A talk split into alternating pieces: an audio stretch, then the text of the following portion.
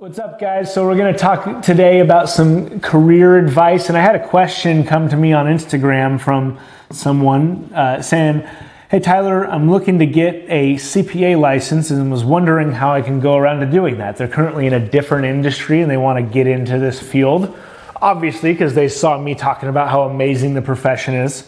Uh, is there anywhere you would recommend I start? I have a tax preparer's license, but I want to learn more about becoming a CPA.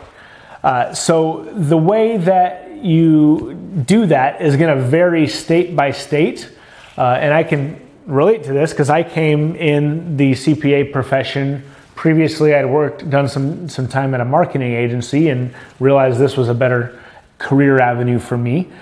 It's going to vary state by state, and so the first thing I would do is go to your state's board of accountancy. So you just search like California, California Board of Accountancy education CPA education requirements. And so you want to find out if you're even eligible to sit for the CPA exam first. And so, uh, as an example, in California, you have to have 150 total undergrad units or just college units, higher education units. Then you have to have 24 u- business units and 24 accounting subject specific units just to sit for the exam. And then if you have those units, great. Then just start studying for the exam, register for the test, go take it, pass, and you're on your merry way. If you don't have those units, then figure out what classes you need to take and sign up for those.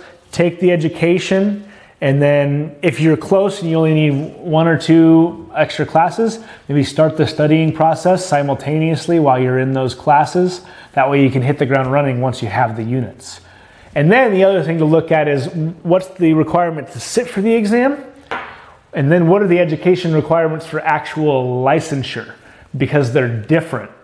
And you want to make sure that while you're taking the CPA exam, you know, get get the CPA exam started, but also if there's extra courses you have to take um, above and beyond just sitting for the exam, get that education plan together as well, so that you don't take the exam and then all of a sudden you get to the end and you're going, uh oh, I've got 14 more units to take that I didn't realize, and that can be really depressing. So look at the education requirements. There's also a work experience requirement. Uh, I'm speaking from California just because I know it. There's two different pathways. One requires only one year of work experience, but you can't have an audit license. And then the other requires two years of work experience, and you have to have so many audit hours. So just kind of think about what you want.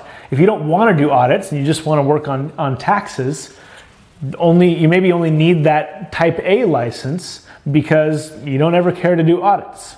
And if you want to do audits and that's something you want to get under your belt, then look for getting that, that work experience. And so you might be able to pass the exam, but you need to find you know experience working under a CPA to actually get your license. So start planning your career around that as well. So it's a great career.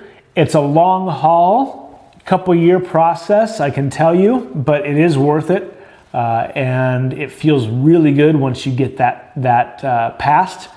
Just looking into studying for the CPA exam, we'll dive into a little bit more of my own personal tax or not tax tips. We've got that everywhere, but CPA exam studying tips, what worked for me in a later video. So hopefully that was helpful in getting into the CPA profession if you're looking to switch careers. If you've got any questions, drop me an email, direct message, something in the comments if it might benefit other people, and I'll reply there. And we will see you next time.